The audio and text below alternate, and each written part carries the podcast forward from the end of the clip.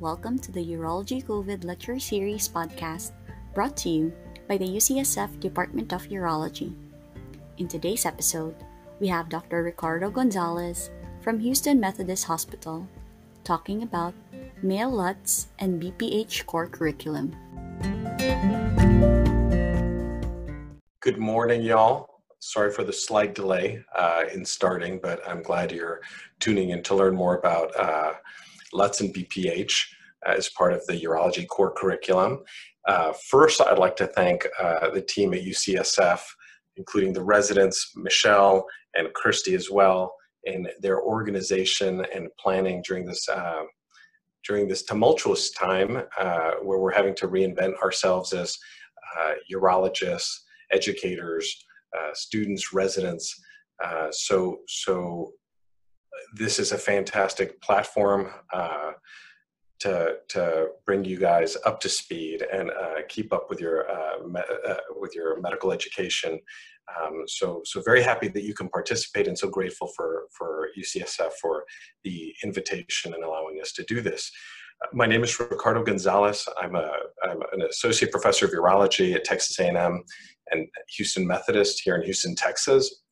I'm the program director for for the Urology Fellowship in Female Pelvic Medicine and Reconstructive Surgery, which is FPMRS. Uh, but today we're talking about male LUTS and the BPH core curriculum.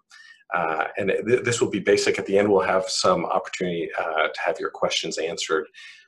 In terms of disclosure, some people go through these slides quickly. Uh, I do not have disclosures that are relevant to the things that we're speaking about today. So not uh, in regards to diagnostics nor medical therapeutics of BPH, but I listed my disclosures with device and surgical treatments for BPH in case issues come up or questions come up uh, about these technologies during the uh, question and answer session. I also think it's important uh, to, to understand that we need to continue to be involved with industry in development of new technologies. They need input from busy practicing urologists and academic urologists. These things are not developed in a vacuum, and, and expertise needs to be derived from. Um, uh, you know, invention is a mother of necessity, and we should help guide that. So, my relationships with most of these companies are on their advisory boards and as a consultant, as an investigator for many. Uh, uh, Boston Scientific, Medion Bio, Medi-Tate, Procept, and TUMed. Um, but uh, we will keep on going here. And then in terms of learning objectives, um, broad overview is we're talking about the basics. What are the ICS definitions so that we're all speaking the same language? We talk about anatomy, physiology, epidemiology, pathophysiology, and then how do we evaluate the, the male patient with LUTS, We'll go through the AUA and EAU guidelines briefly, and then talk about the non-invasive management options, so behavioral modification and medical therapy, during which we will have a poll. In terms of what is the alphabet soup we used for that, that we use for male LUTS and BPH, uh, it's quite busy. Uh, when we're talking about symptoms and quality of life, we really need to uh, talk about LUTS, lower urinary tract symptoms, it is not a diagnosis. Urinary frequency is not a diagnosis. It is a symptom that can be part of a complex that helps us reach the diagnosis. And there's a lot of overlap between these, these terms. Uh, benign prostatic hyperplasia, or BPH, is what we use most commonly, but truly it's a histological diagnosis. Um, if you do not have uh, a histologic diagnosis and you feel the prostate is enlarged on exam, it should be BPE, benign prostate enlargement. Bladder outlet obstruction is a, is a urodynamic term, but it's very helpful, but is absolutely not specific to the prostate. Uh, so that's a good term to use. And then the most specific term for a prostate that's enlarged causing bladder outlet obstruction is BPO, which is benign prostatic obstruction. This Venn diagram is also helpful um, because you can see um, you can see BPH here as histologic BPH uh, that might not result in enlargement. You know, if, if, if, uh, if you have uh, enlargement and histologic change, then you start having BPO, BPE, when you combine it with either urodynamic obstruction or symptoms, uh, but they do not all overlap. Uh, so use the right terms, especially in medical literature and when you guys are writing reviews or papers, uh, it's useful to use the correct terminology. Uh, so you can either say uh, LUTS secondary to BPH would be a good way to, to refer to what we traditionally say as BPH. In terms of anatomy and physiology, let's talk about the prostate structure and function. I tell the patients the prostate is a walnut uh, shaped gland whose purpose it is to make the uh, fluid that transports your sperm. So it's a reproductive gland. And it starts growing at puberty and it grows until we die as men. And genetics play a role in that, uh, as well as our environment and our diet. In a normal prostate that's not enlarged, 30% of the gland is glandular tissue and 70% is a stroma or fibromuscular tissue. The way I explain that to patients is I tell them your prostate is made up of two components. There's glandular components that make the secretion. So imagine those as sponges that are sitting in a nest of smooth muscle. And when you ejaculate, the smooth muscle has to squeeze and squeeze out the secretions into the prostatic urethra to, to, to move sperm and to ejaculate. So that's how it works. So you can have uh, problems in the glandular component, but also in the uh, smooth muscle and stromal component. Prostatic fluid in a normal prostate will account for about 15% of the ejaculate volume. Uh, the rest is seminal fluid uh, uh, from seminal vesicles and a small amount of sperm. Uh, the prostate anatomy, even though it just looks like one kind of mushy ball, uh, is has zones. And so the transition zone, when we talk about BPH, is usually the area that we're talking about histologically. So it is uh, it's it's two equal parts of glandular tissue on each side of the mid prostate, uh, but only about 10% uh, I'm sorry, only about 5% of the, of the glandular tissue in the prostate is located in this, this, zone in a normal prostate.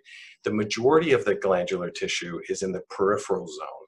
So 70% of glandular tissue is located in the peripheral zone, and that is where the majority of prostate cancers are, uh, are identified because that's where the glandular tissue is, and prostatic adenocarcinoma arises from that glandular tissue. That's also why digital rectal examination, DRE, is here to stay. Granted, outside of this COVID era, but where we can do rectal exams, uh, uh, because if there's going to be a mass, we should be able to palpate it uh, there. Um, which is in the minority of patients we're diagnosing with prostate cancer, but it's still an important part of the examination. In terms of lobar classification, this is, if you guys already uh, have, have done a lot of TURP procedures or surgical procedures for BPH, this might not make a lot of sense because we're used to thinking right lobe, left lobe, and a middle lobe uh, surgically. But uh, the lobes are posterior, um, which is back here, which is uh, where the median lobe and median bar will arise from. And then you have uh, the, the lateral lobes here. Uh, you have an anterior lobe, which surgically I don't like to think of as a lobe. Um, but that's outside of this the scope of this uh, conversation, but there is an anterior lobe. And what I want you to notice is that the ejaculatory duct structures run kind of posterior laterally and, and, and come together uh, where the primary ejaculatory ducts are uh, just proximal to the verumontanum.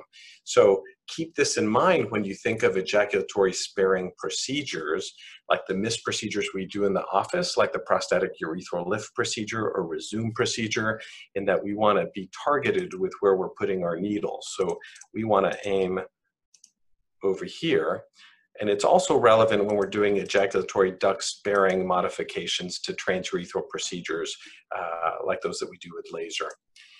In terms of uh, the, the secretion it makes, uh, the, the prostatic secretion is acidic with a pH of about six. It has zinc, citrate, polyamines, proteolytic enzymes, which you guys have heard of, which is like PSA and PAP. Most of that does go into the lumen of, of the prostatic gland. Some gets into the bloodstream. So we know that PSA uh, goes up not only in cancer, but it's a proxy for volume. So BPH, the more prostate you have, the more uh, PSA you have circulating.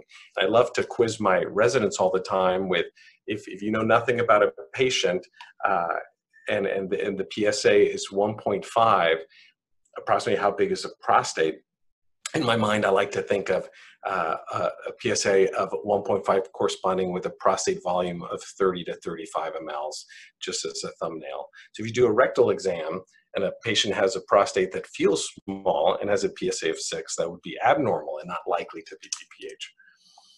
In terms of the vasculature to the prostate, uh, if you're thinking, well, the main blood supply comes from the uh, prostatic artery, you would be correct that that would be uh, one of the branches, but think upstream. Most of them are branches uh, of, of the uh, anterior trunk of the internal iliac artery. Uh, and those branches include the inferior vesical artery, uh, which will provide blood supply to the proximal two thirds of the prostate. And then you will have uh, the internal pudendal supplying what's the external sphincter and apex of the prostate. Surgically, what that means is you should operate when you're doing a transurethral procedure, do the proximal two thirds of the prostate. I always leave the apex for the end because it's a different uh, blood supply. There could be a watershed area there. And also, I don't want to coagulate a lot around the sphincter. If there's apical bleeding, you can often stop that with a catheter. So uh, keep that in mind. Uh, for those of you who are at centers that are doing prostatic arterial embolization, this is relevant because there's a lot of variability to the blood supply. Uh, the cluster of arteries that give the, the blood to the prostate can be, the acronym is PROVISO, P-R-O-V-I-S-O. Uh, and the technique used to embolize is the perfected technique, which is out of University of Sao Paulo. Um, Dr. Carnevale where you do a proximal embolization first, and then you drive through that and do a distal embolization of as many of the uh, arterial branches to the prostate that you can. In terms of epidemiology and pathophysiology, um, LUTs are extremely common. If you just look at the decade of men in their 70s, 50% of them are going to have BPH. But if you widen the window and look at men who are between 45 and 80, 90% will have some element of lower urinary tract symptoms. And then in terms of the number in the US with clinical BPH, which would be prostate enlargement with LUTs, it's about 6.2 million. So you have to look at who's likely to progress and who's likely to have symptoms. Well, some predictors include age, prostate volume, and PSA. We know that as, as we age, whether we are men or women, uh, LUTs increase, uh, but so does BPH. Uh, but not all of the symptoms of LUTs are directly attributable to the prostate enlargement because as women age, they have an increase in LUTs and they don't have prostates, right? So, but age is an independent predictor of LUTs prevalence and severity as we, uh, you know, over time. Uh, hormones, we know that there's a direct relationship to the uh, pathophysiology of prostate growth. When we talk about testosterone and hormones, However, there's a lack of data to find uh, the direct relationship. We don't know whether hypogonadism or correction of hypogonadism uh, directly long term would impact uh, LUTs with aging. Uh, there are some effects on PSA that have been described. Um, and and uh, but it's it's beyond the scope of this conversation. But uh, hormones do play a role. Inflammation clearly plays a role. Men who have elevated PSAs, uh, who have a prostate biopsy and don't have cancer, you will likely either have NIH class 4 prostatitis, so inflammation, or BPH, and or both enlargement, histological BPH, and inflammation. And then uh, genetics and race play a role uh, independent of environment. So uh, whereas there's some um, patterns we can see, and there's racial and ethnic uh, disparities in LUTs with aging that have been described. We know environment is such an important uh, factor. You look at Japanese men and you look at the incidence of BPH with LUTs, um, it's one thing, but you move a Japanese man to North America, like to Hawaii or uh, or the U.S. and you give them the North American lifestyle, and LUTs will increase and prostate volume will increase, probably because of the meat and dairy intake or whatever it is that we have um, here in North America. Um, and then, so the pathophysiology of growth can happen in different ways, but let's focus on the on the glandular component, where testosterone is metabolized by 5 alpha reductase to DHT, which is five times more potent in the prostate to, to stimulate growth. And then that's going to result in protein production and cell growth. Uh, and that hopefully is going to be uh, a balanced cellular uh, process. Uh, however, some of the theories for BPH is that you can have increased activity of the 5-alpha reductase so that you have more cell growth and or you have a decrease in apoptosis of that growth so that you result with more, more bulk there to the prostate causing uh, benign prostatic enlargement. In terms of the more stromal components and the fibromuscular uh, component, we're talking more about autonomic system innervation of the prostate. And, and the parasympathetic role would be to stimulate glandular production of the prostatic fluid. And then the sympathetic or adrenergic stimulator results in smooth muscle contraction. Earlier, I talked about a smooth muscle nest that has to squeeze the sponge of the juice. So that's that, that alpha 1 adrenergic uh, activities what helps propulse uh, fluid into the ejaculatory ducts. So maybe increase alpha 1A receptor activity um, uh, can promote uh, uh, male LUTS due to BPH or be the primary problem, like in the case of primary bladder neck obstruction, PBNO. So think another way to look at this is are we talking about a static component or a dynamic component? Because that might help you direct your medical therapy when we get to that. Um, so static uh, enlargement could be just from growth of the glandular component, like overactivity of the 5-alpha reductase activity, where the prostate just gets bulky and grows to 80 grams or 100 grams and it's causing passive resistance, or is this a tone issue, something dynamic? Um, in the history taking, if a patient says, hey, I have a bashful bladder when I'm in a stadium or people are behind me and I can't relax to void, you know that that's more dynamic. It's not that they're telling you that they have hesitancy and difficulty all the time. It might just be situational.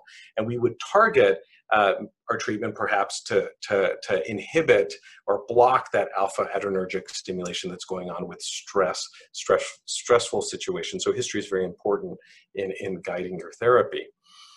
Uh, and then, so that's exactly what that slide says. Uh, in terms of progression, uh, it's more likely than not to progress. So if you have a 50 year old who has, you know, a weak stream hesitancy nocturia times two, they are likely to progress. In fact, there's a 60% chance that their LUTS will be worse in four years. Um, and then one third uh, of men who have severe LUTS will end up having surgery within four years. So we know that BPH is likely to progress, but it doesn't progress in all patients. And but there are some factors that, that have been identified, uh, such as an MTOPS of, P, of BPH progression, like a PSA greater than 1.4, uh, a flow rate, a Qmax less than 8 cc's a second, and an age greater than 70. So how do we evaluate these men with LUTS? So you want to divide it into storage symptoms and voiding symptoms.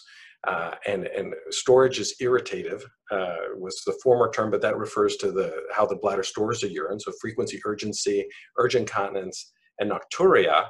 And the voiding symptoms, the formerly known as obstructive symptoms, are slow stream, splitting and spraying, intermittent stream, so stop and go, uh, straining, and terminal dribbling or post-void dribbling. Um, those micturition symptoms of a sense of incomplete emptying tend to fall into this voiding symptom, or when we had the term obstructive symptoms, as I would put those two of those two last uh, symptoms into the obstructive bucket rather than irritative.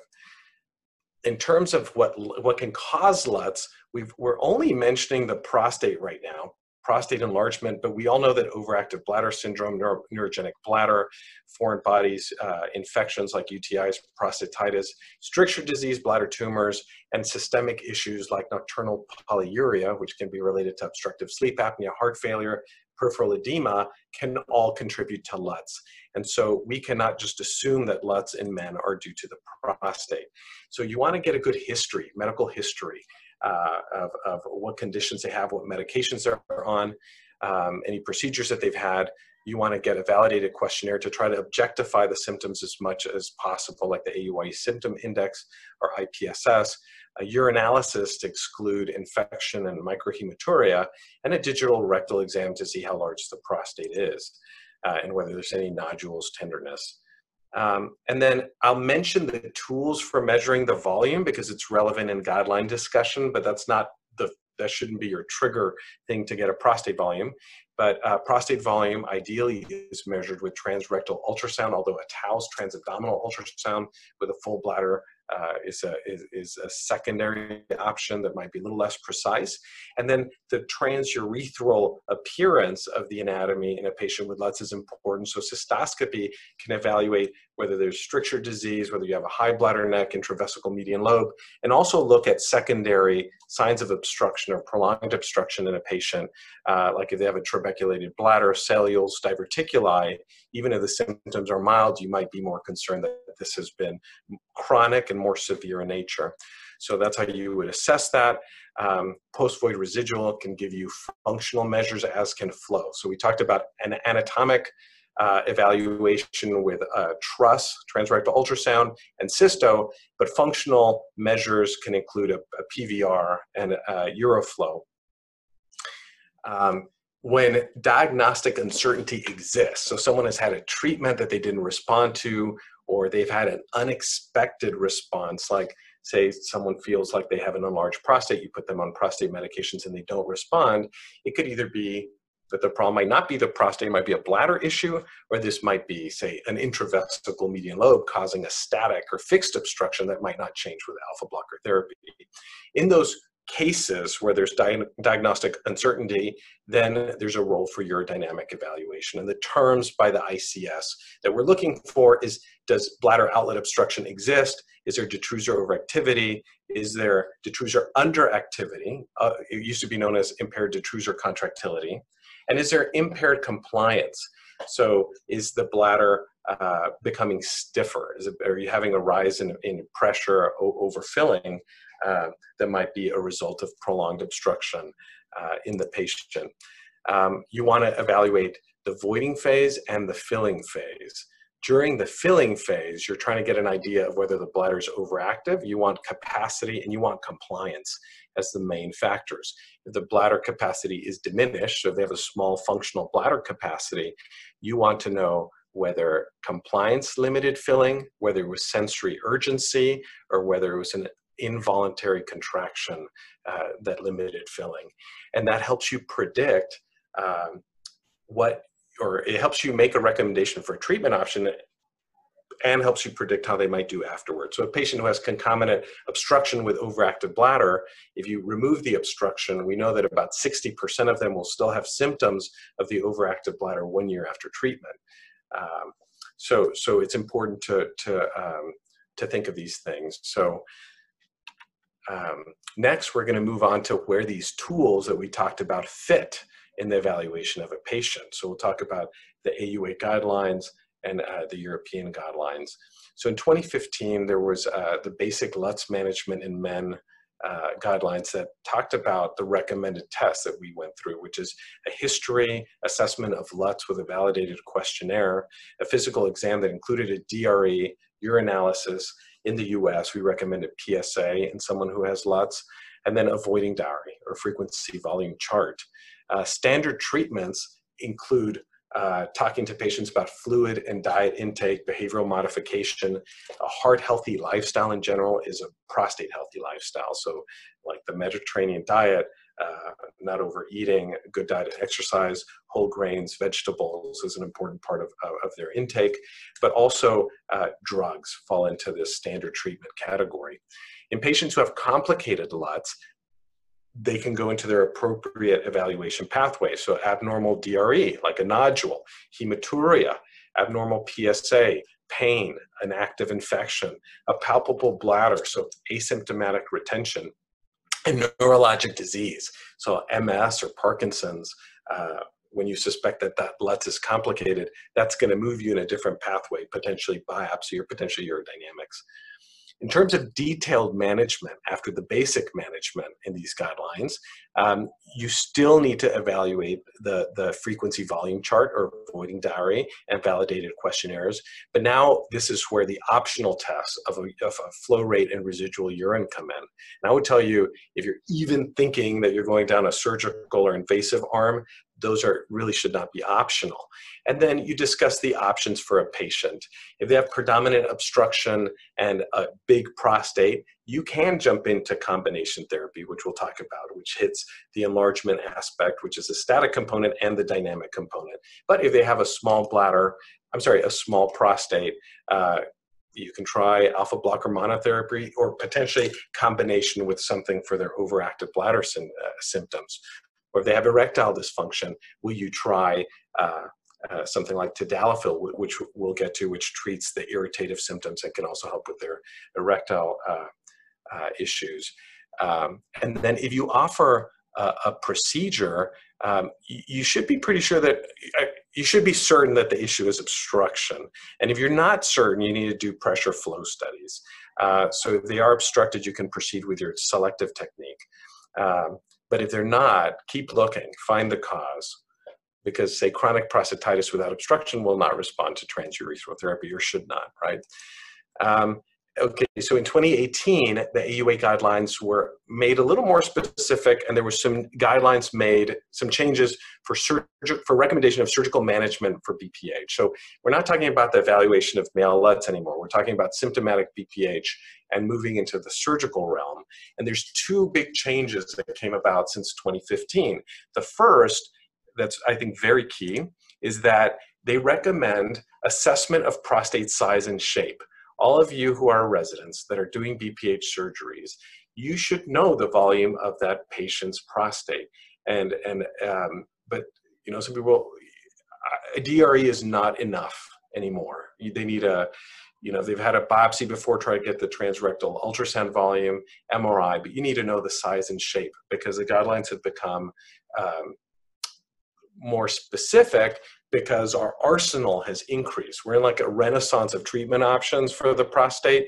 And, and, and the change here is that if you have uh, a medically complicated patient or you have a large prostate, lasers are favored and enucleation procedures independent of whether you're doing enucleation with bipolar energy holmium thulium green light is probably the safest way to tackle a big prostate uh, in a medically complicated patient. So if someone's at a higher risk of bleeding uh, or, or um, just has more comorbidities um, this would just be a safer approach. So you can't be surprised if you get into bleeding complications.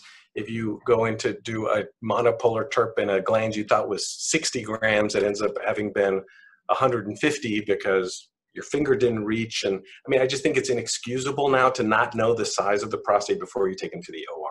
That's just basics. Um, and then, so the five main indications for who absolutely needs surgeries, you guys know this renal insufficiency, refractory retention, recurring infections, recurring gross hematuria from prostate varices or from BPH uh, proper, and then patients who fail medical therapy, uh, and that could either be uh, inefficacy of the medical therapy or intolerance of the medical therapy cost I put into the bucket of intolerance, but fortunately, the, me- the medicines we use for BPH are mainly generic and very inexpensive. Um, and then, uh, obviously, if a if a patient has a diverticulum of the bladder and it's asymptomatic and bladder capacity is normal, that's not something that you need to buckle in there, and that's part of the guidelines. In terms of the NICE, which is the UK guidelines. They're very similar and on point with what we talked about.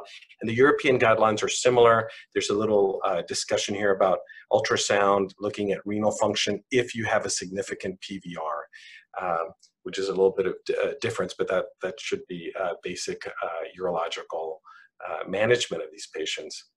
So now that we're getting into management options, we're going to talk about behavioral therapy and medical therapy. I'll try to go through this quickly, and this is uh, where we have our poll coming up. So, um, so behavioral changes. What is meant by that? And self-management. I tell my patients that as the, they age, their bladder thermostat becomes less sensitive. And I say, when you're hearing music or you're listening to somebody, do you ever feel like they're either whispering or screaming? Like they can't, they can't hear the music and they turn it up until it's, it feels really loud. They lose that mid-range kind of sensation that can happen in the bladder as we age. And so uh, that could be a contributor to frequency and urgency and urge incontinence in men who have LUTS.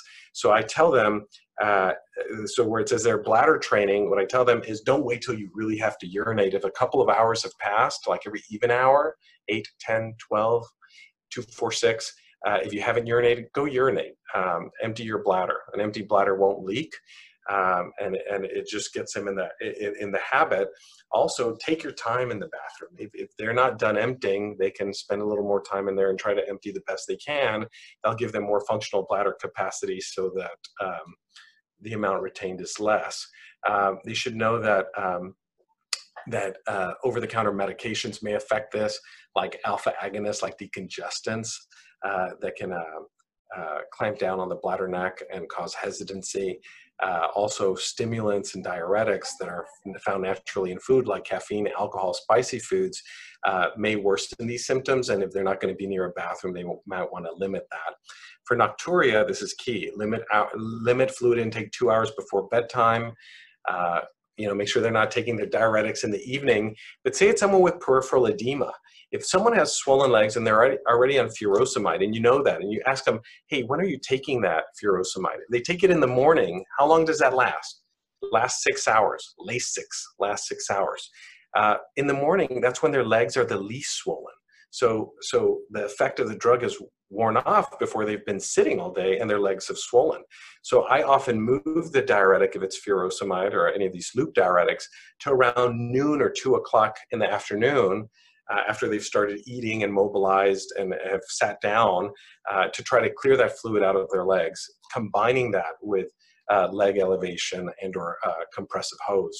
In men who have the phenotype, uh, you know, for, you know, they might be having sleep apnea. We know obstructive sleep apnea causes elevation in uh, in ANP production as, as we sleep and increases fluid production. So if someone's snoring, has daytime fatigue, has hypogonadism, screen them for OSA because nocturnal polyuria could be a contributor.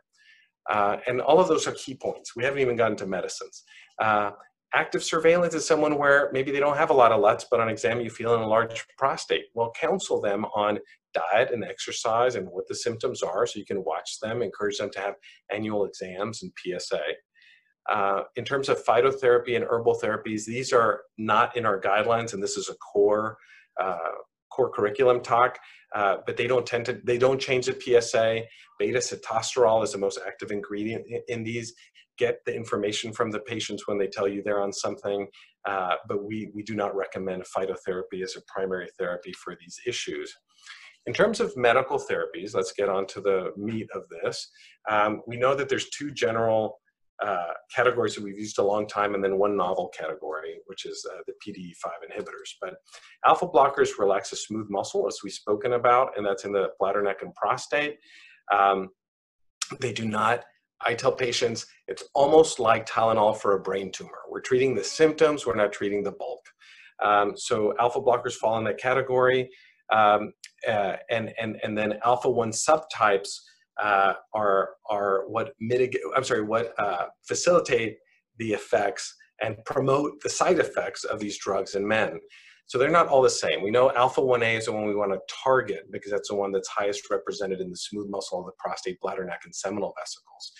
The more we target that, the more we relax the prostate, which means the more we're likely to cause the ejaculatory side effects like anejaculation.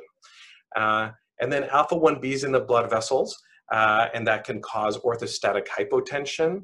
Alpha 1D is in the nasal passages, uh, uh, bladder and spinal cord. It can cause uh, nasal congestion or a postnasal drip. FYI, tamsulosin, which is Flomax, hits that alpha 1D uh, um, a lot, but now we're going to come to our poll question. Um, which of the following alpha blockers is the most alpha adrenergic type 1A receptor selective. So you want to consider the impact it has on the ejaculation and the risk of orthostatic hypotension. So I think you have 25 seconds to pick one. I answered it as well to help your numbers. Um, no, I'm hoping you guys know this. And, and you can see several listed there. Um, uh, those of you who answered silodosin are correct. So Rapaflo is the most selective uh, alpha 1A drug on that list. Um, and you can see here, I'm trying to put the slide in front of you guys, that doxazosin and terazosin are listed as the non-selective drugs that have the highest risk of orthostatic hypotension with, with uh, tamsulosin silodosin being more selective. Um, I will tell you that one out of three men who you give silodosin to will have anejaculation. You have to warn them about it. The men who tend to have it are the ones who tend to have severe LUTS. So the men who improve with LUTS the most are the ones who are likely to have uh, the anejaculation risk. They should also know that it wears off within 24 hours. So if they're having that symptom, uh, they can either stop it or they can avoid the medicine on the days that they're sexually active. In terms of non-selective drugs, we have to worry about orthostatic hypotension in, in frail patients. Um, and, and so we'll talk about that in a second. So um, flow rate uh, improves within eight hours for the selective uh, alpha 1A blockers, and it's within uh, four hours for silodosin in prospective studies. Uh, but they also have the highest rate of the dry ejaculation. If they develop intraoperative uh, floppy iris syndrome, that's something that you can't assess pre-op, but any patient given this who might need cataract surgery should tell their ophthalmologist that they are on an alpha, an alpha blocker because the effect would be permanent. So even if you give a woman uh, who has a ureteral stone, a distal ureteral stone, uh, uh, an alpha blocker like tamsulosin for medical expulsive therapy, which is controversial, but if you, you do this, uh, which is common, uh, uh, you have to let them know that there's a potential to have intraoperative floppy iris syndrome, which doesn't affect their vision, but can make the cataract surgery more a little more complicated for the ophthalmologist. So they need to let uh, their ophthalmologist know that if they ever need uh, uh, cataract surgery, that they have taken uh, an alpha blocker. In terms of the non-selective ones, like doxazosin. Say you have a patient who's been on doxazosin for years and they come in and they tell you that they're doing okay and they don't want to change to something else. I do encourage, if, if they're not using it for blood pressure, I do move them away from it because as men age, uh, their balance may be different or they might have uh, challenges getting to the bathroom at night.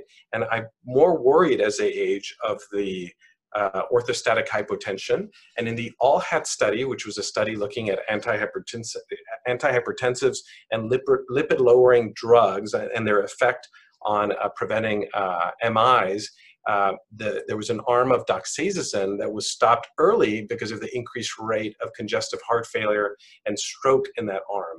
So, so I do not endorse non-selective alpha blocker use for male LUTs uh, based on ALLHAT. I mean, there's no reason why we have good, cheap alternatives that work as effectively. Uh, for patients very concerned about ejaculation, then alfuzosin would be a good option that's, you know, bridges those two. You can have orthostatic hypotension. Patients should take it after a meal. In terms of 5-alpha reductase inhibitors, they, the, the improvement in LUTs are attributed to a decrease in um, in, in prostate volume. Uh, the response is not immediate. We've had finasteride since 1992 and dutasteride since 2001. Uh, benefits may show up by six weeks with a ma maximum clinical efficacy on LUTs at three to six months, with about 10% of patients continuing to improve up to two years post treatment. Um, IPSS reduction is about 15 to 30% based on the COMBAT study, which is dutasteride and tamsulosin. Uh, decrease in prostate volume, about 30 mLs, and a, a, mild increase in flow rate, about 2 mils per second. Um, and then it can reduce refractory hematuria. So patients who have large prostates and have recurring gross hematuria, this should be uh, low on your shelf to grab. And the reason that's relevant is uh, it reduces prostate size by blocking. We talked about blocking uh, conversion of testosterone to DHT. But DHT is a growth factor, which means it's angiogenic. These drugs are anti-angiogenic. They reduce the microvascular density in the prostate. So you can decrease bleeding prostate, you know, prostates that are bleeding and and that's useful in in my just anecdotally in my in my practice where I treat a lot of anticoagulated men with BPH surgically. I like them to be on 5 alpha reductase inhibitors uh, at least six weeks pre-op to reduce that microvascular density and and reduce bleeding in these high risk patients I'm treating that are actively anticoagulated. Again, that is not part of the guidelines. That was anecdotal. Uh, and then um, the difference between finasteride and dutasteride is is uh, more on the bench, less so clinically. So if an finasteride blocks just 5-ARI type uh, 2, I'm sorry, 5-AR type 2, and dutasteride blocks type 1 and type, type 2. If you look at circulating DHT, the reduction in circulating DHT is 95% with dual blockade, which is uh, dutasteride, and 70% with finasteride. The AEs are reduced libido. I tell them one in 10. Um, the number here that we're quoting is 6, 6.4. Uh, erectile dysfunction in eight, and that's linked. Obviously, if you're not interested in having sex, it's hard to have an erection. Uh, most will have uh, that are paying attention may have uh, effects on ejaculation uh, with combination therapy, and with monotherapy, about 4% will have a noticeable uh, reduction in ejaculate volume. and based on the PLESS study, uh, patients who have clinical enlargement of their prostate gland on exam, uh, and if it's measured over 40 cc's and a PSA volume of over 1.4, tend to, to respond more uh, to 5-ARIs like finasteride and dutasteride. And so um, let's, let's talk about what it does. By reducing the prostate volume, uh, you can improve the flow, improve symptoms. PSA, as the glandular component of the prostate goes down, should decrease, and it should decrease by 50% or more by 9 to 12 months post treatment. So that could be a question you have on your examination. That's a very important thing. So when people talk about doubling the PSA to get to get the range, um, that is technically correct. If someone has a PSA of 1.5 on finasteride, their estimated PSA off of finasteride is around three.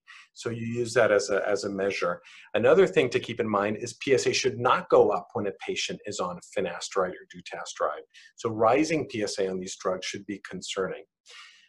Men who come in and say, I don't want to take these drugs, it's going to affect sexual function and lower my testosterone two things one is if it affects sexual function stop the drug or you know talk to them unless it doesn't bother them uh, uh, but have that conversation with them it's not so you know no one's shoving it down their throat talk about pros and cons and then uh, it actually increases testosterone because you're not metabolizing it in the prostate or skin. So circulating levels of testosterone increase 10 to 20%.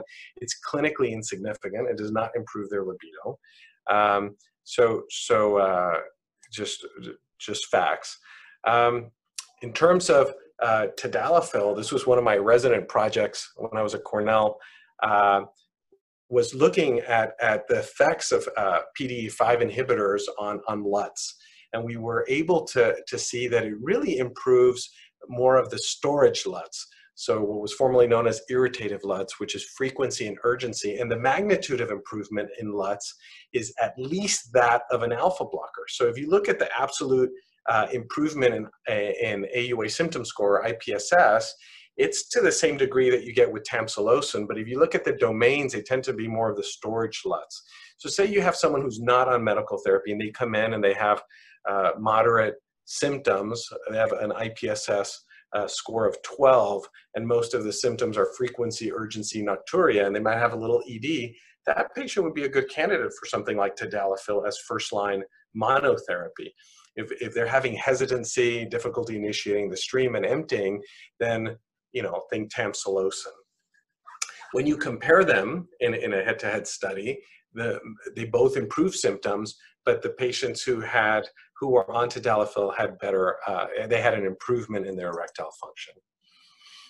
in terms of combination therapy, if you put a man on both uh, a 5-ARI and an alpha blocker, we know that we can change the progression of disease. So there's two big study, MTOPS, M-T-O-P-S, which is the finasteride doxazosin study, and then uh, COMBAT, which is dutasteride tamsulosin.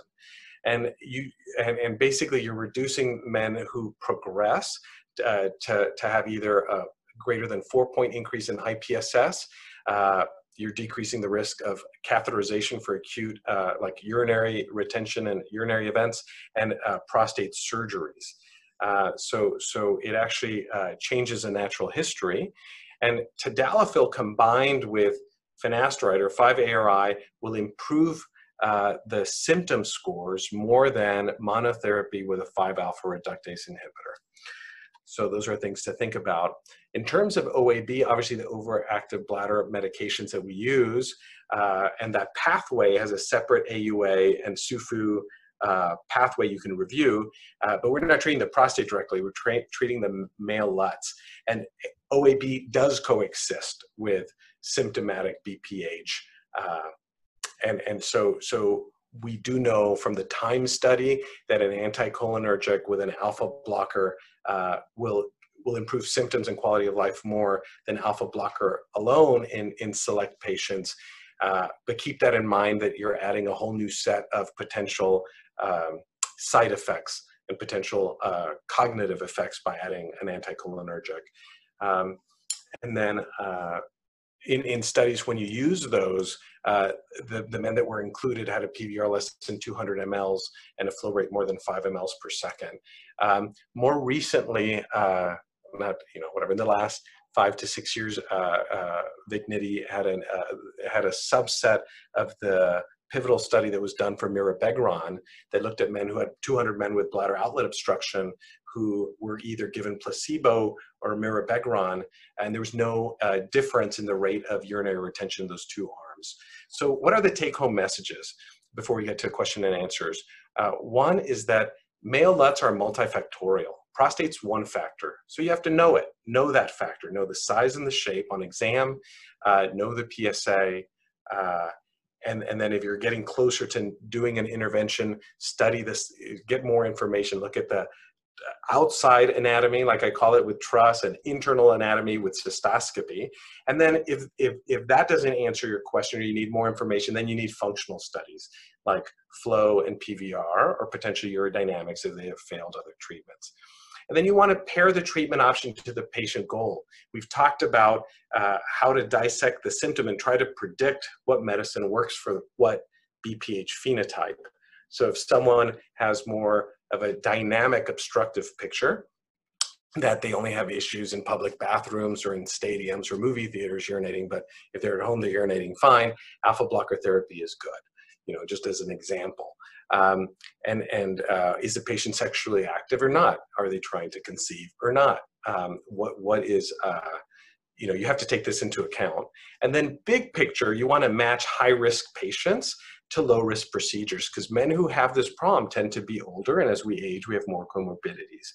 Um, I will stop right there and welcome any questions. All right. Um, hi, I'm Kenan Celtic. I'm a third year resident here at Methodist. Um, all right. So um, kind of starting with, there's a, a, lot of great questions, but first one, um, does DRE alter the serum PSA if drawn shortly after exam? So um, a normal, gentle digital rectal exam should not alter the PSA value to a significant amount.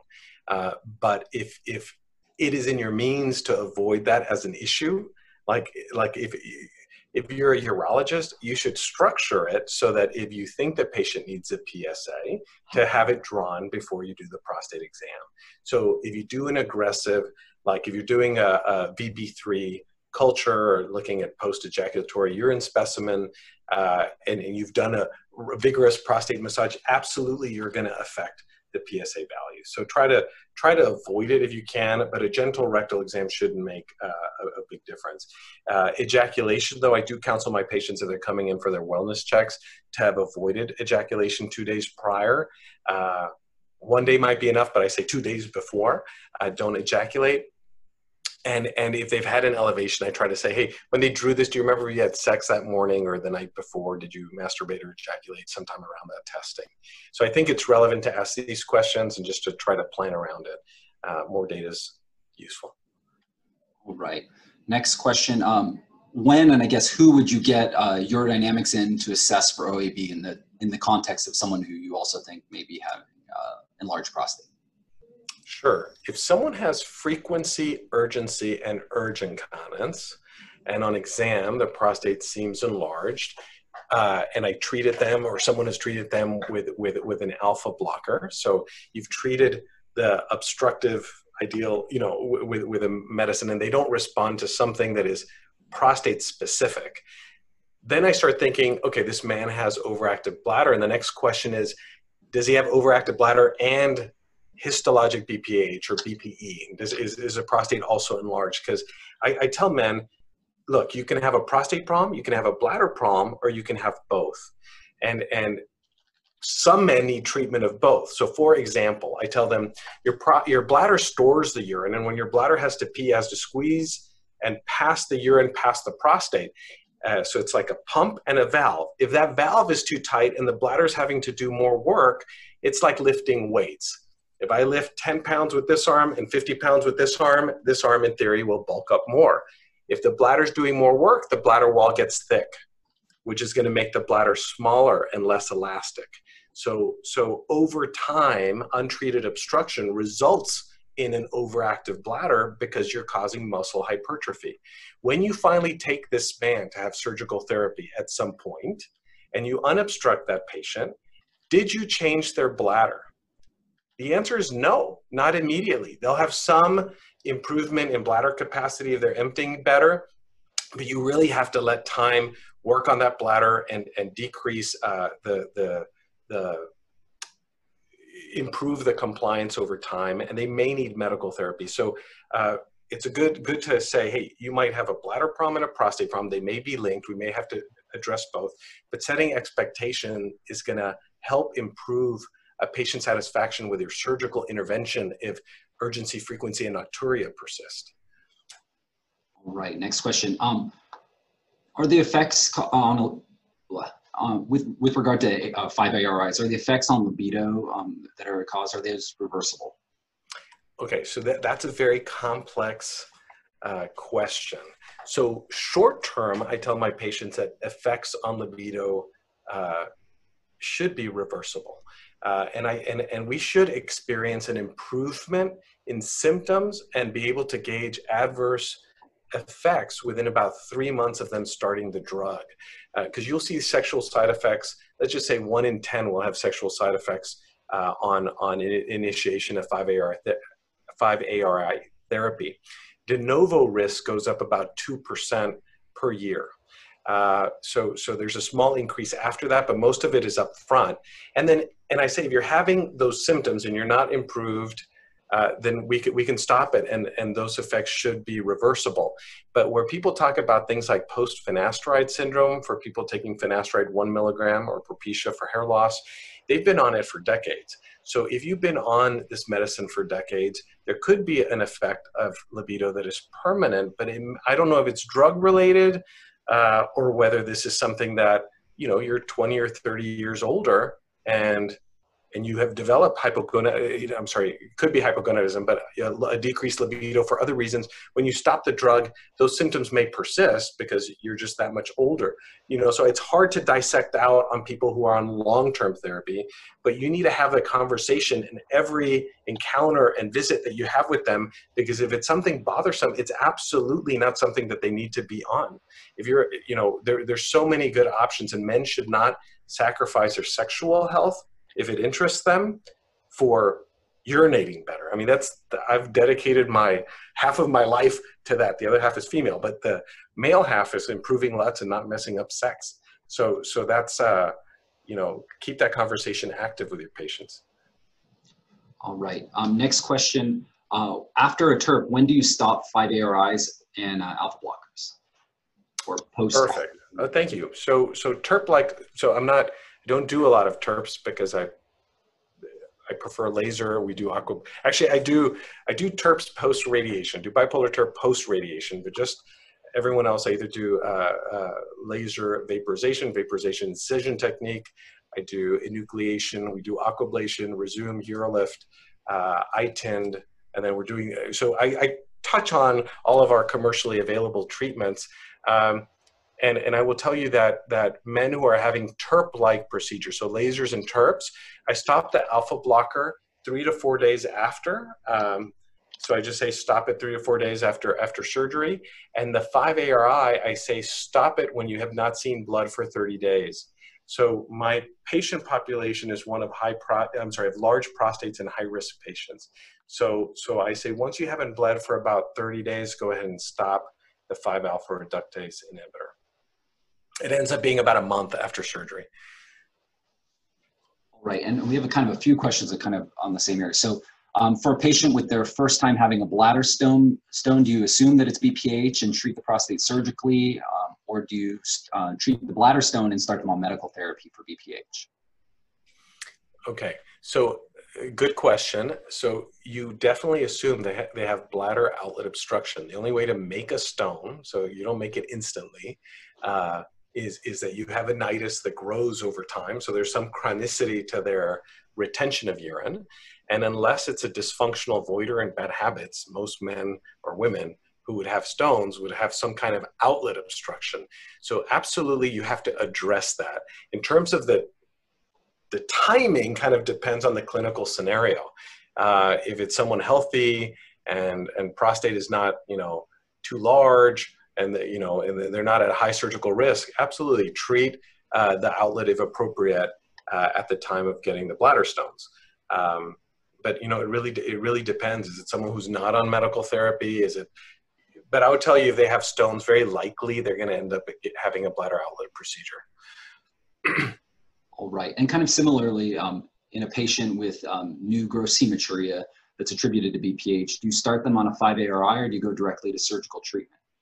And with that regard, there's also another question kind of, you know, in someone with unresolved microhematuria that's presumed to be related to BPH, is that considered an indication for surgical treatment? So I always give patients their options before you, you, you before taking them for surgery. So I do what can in like nine major BPH cases a week, eight to nine every week. Uh, so it's not something that I, you know, you, you need more we need more surgical cases. And you can't uncut somebody. So so uh, if someone is having either recurrent microhematuria or gross hematuria if it's recurring gross hematuria and and they're already on medical therapy the chances are they're going to need surgical therapy. Microhematuria i try to encourage them to do a three to six month trial of finasteride. If they're tolerating it well you can monitor you know you're, you're treating a symptom that's like crying wolf, right? Microhematuria is, is, is, is, is a symptom. It's not an indication by itself for surgery, but if you want to see whether it's really the prostate, let's use science. Let's use a 5 alpha reductase inhibitor trial, see if it changes, see if it's tolerated, see if, if there's any, uh, if there's more benefit than risk and patients tolerating it, you can try that. If not, you can offer them a surgical therapy. Right.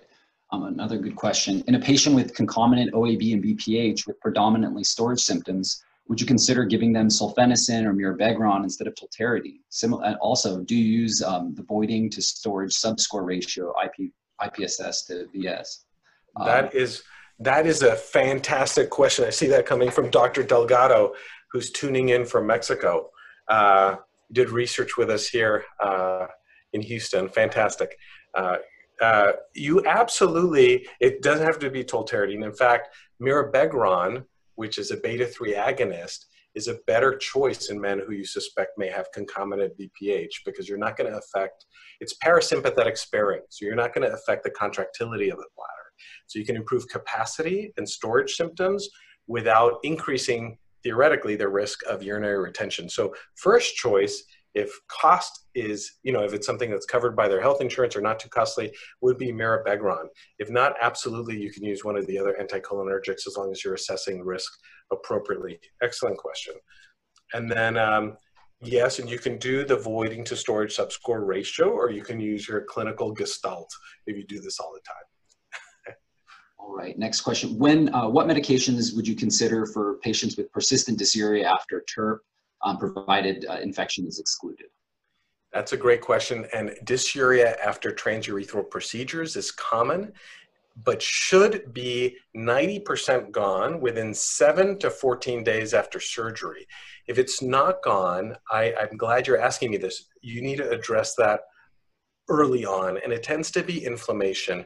If, if it was a bloody case and you were coagulating a lot and you might have let, left a lot of necrotic eschar there, or if you're a surgical novice and maybe we're, we're just some people are scared to ramp up the laser or to stay close to the tissue to get efficient vaporization. You leave a lot of dead tissue there. Uh, there could be inflammation that's like a sterile inflammation uh, of, of, this tissue that, that either needs to slough off or be absorbed. Uh, and anti-inflammatories work very well for that.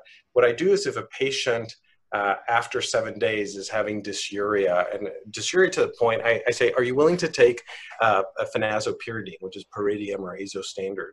If, if, they're taking a medicine for it, that would be abnormal. They're like, I just feel something. I say, well, if you're urinating on a wound, it really, you're just conscious of it, that's something. But if it's, if it's painful for them to urinate, you need to treat that before they get into this neuroinflammatory loop and it's harder to treat further on out. So two weeks after, you know, try NSAIDs. If they didn't respond to NSAIDs and the urine culture is negative, uh, the NSAID I tend to do is meloxicam 15 milligrams PO daily PRN.